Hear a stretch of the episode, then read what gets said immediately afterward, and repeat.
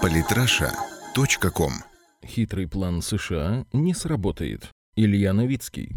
Время президентства Барака Обамы подходит к концу, в связи с чем и встал вопрос, что же останется после него. И, конечно же, очевидно, что вопрос этот больше всего волнует самого Обаму. В информационной среде уже давно появились слухи о том, что нынешний президент США метит на должность генсека ООН, однако пока это лишь слухи. Тем не менее, даже если опустить амбициозные планы президента, нет сомнений, что инициатива пролонгирования российско-американского договора о сокращении ядерного оружия СНВ-3, которая сейчас активно обсуждается в Белом доме, направлена на создание имиджа Барака Обамы и его внешнеполитического наследия. Ведь ведь, как известно, еще в начале своего первого президентского срока Обама объявила намерение сделать вклад в общее дело денуклеаризации планеты. Информация о том, что в Вашингтоне активно обсуждается возможность продления договора СНВ-3, появилась в статье известного американского издания «Вашингтон-Пост». Газета упоминает сразу о нескольких неназванных высокопоставленных источниках в Белом доме со ссылкой на которые предоставляется такая информация. Понятно, что дело денуклеаризации планеты не сводится только к продлению договора, заключенного еще в 2010 году. Однако в обозримой перспективе это стало бы самым внушительным вкладом, который мог бы сделать Барак Обама. Также, как отмечает издание, ставится вопрос о пересмотре программы модернизации ядерных вооружений, на которую заложено 350 миллиардов миллиардов долларов. Инициатива, в общем-то, правильная, так как вполне вероятное наращивание ядерных арсеналов в духе холодной войны точно не приведет ни к чему хорошему. Но существует множество загвоздок, которые блокируют не только возможное продление договора СНВ-3 между Россией и Америкой, но и ставят под вопрос само участие в нем России. Так как СНВ-3 был ратифицирован в 2011 году и рассчитан он на 10 лет, в 2021 договор перестанет действовать, однако соглашение сторон предусматривает возможность его продления. Вот именно этого администрация действующего президента США и желает добиться в преддверии окончания его служебных полномочий. Также любая из сторон вправе выйти из договора, если вдруг будет принято решение о том, что положение договора противоречит ее высшим интересам, но пока никто такого желания не выказывал.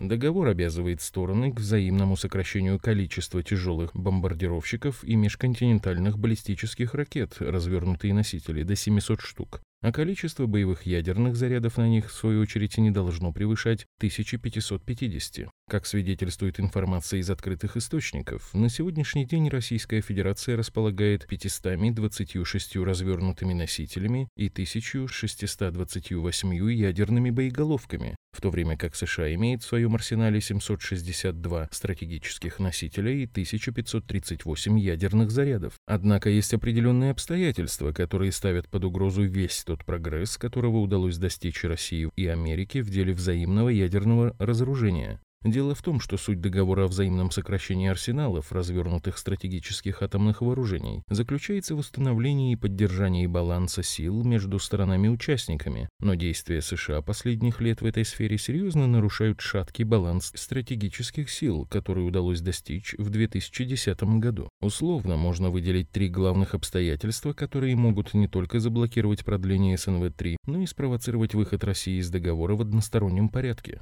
Во-первых, речь идет о системе ПРО в Европе, которая, по мнению российской стороны, должна быть ликвидирована полностью, так как угроза, для предотвращения которой элементы ПРО США размещались на территории европейских стран, исчезла. Иран и его ядерная программа более не представляют опасности, и это признали и подтвердили в Белом доме, в связи с чем также были сняты санкции с этого государства. Председатель Комитета Совета Федерации по обороне и безопасности Виктор Озеров заявил, непонятно, как теперь, когда по поводу иранской ядерной программы сняты вопросы, можно объяснять нацеленность этих элементов ПРО. Также он добавил, что если речь будет идти просто о сухом продлении договора без учета нашей обеспокоенности в связи с развертыванием ПРО в Европе, Россия вряд ли пойдет на это. Этот вопрос является, пожалуй, ключевым, так как сокращая в рамках договора количество и типы средств доставки ядерных зарядов, Россия может существенно сократить свою фактическую боеспособность, хоть формально это будет не так. Как известно, сейчас в России есть возможность создать так называемые тяжелые ракеты, которые смогут разделяться в космосе на множество ядерных боеголовок. В случае укрепления российского ядерного арсенала именно такими типами стратегических носителей американская система ПРО как на территории Европы, так и на территории США становится абсолютно бесполезной, так как попросту не сможет отразить ядерный удар такого типа.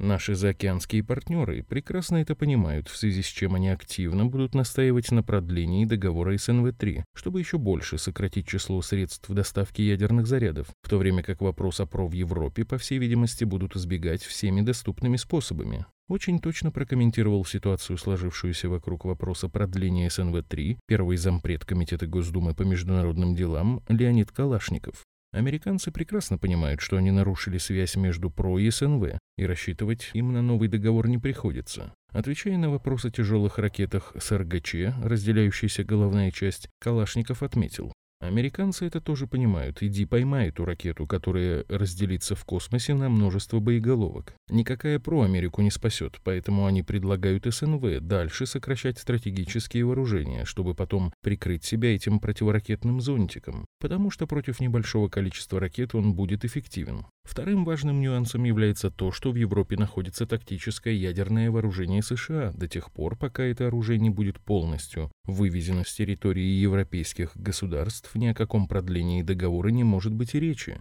Ну и, наконец, в-третьих, в старом варианте договора никак не предусматривается так называемый вопрос блоковости, который, без доли сомнения, имеет место в сложившейся системе международных отношений. Россия убеждена, что совокупный ядерный потенциал, который будет закреплен за американской стороной в рамках договора СНВ-3, в случае его продления, разумеется, должен рассчитываться путем сложения количества стратегических носителей ядерных боеголовок, которыми располагает не только США, но и их ближайшие ядерные державы-союзники союзники, а именно Великобритания и Франция. Только так можно объективно оценить западный ядерный потенциал и договориться о его взаимном сокращении. Если в ходе переговоров будет достигнут прогресс по всем трем направлениям – блоковость, система ПРО и тактическое ядерное вооружение США в Европе, то только тогда можно будет обсуждать вопрос продления договора СНВ-3, на что Москва в целом смотрит вполне положительно. Самые интересные статьи о политике и не только – Читайте и слушайте каждый день на сайте polytrasha.com.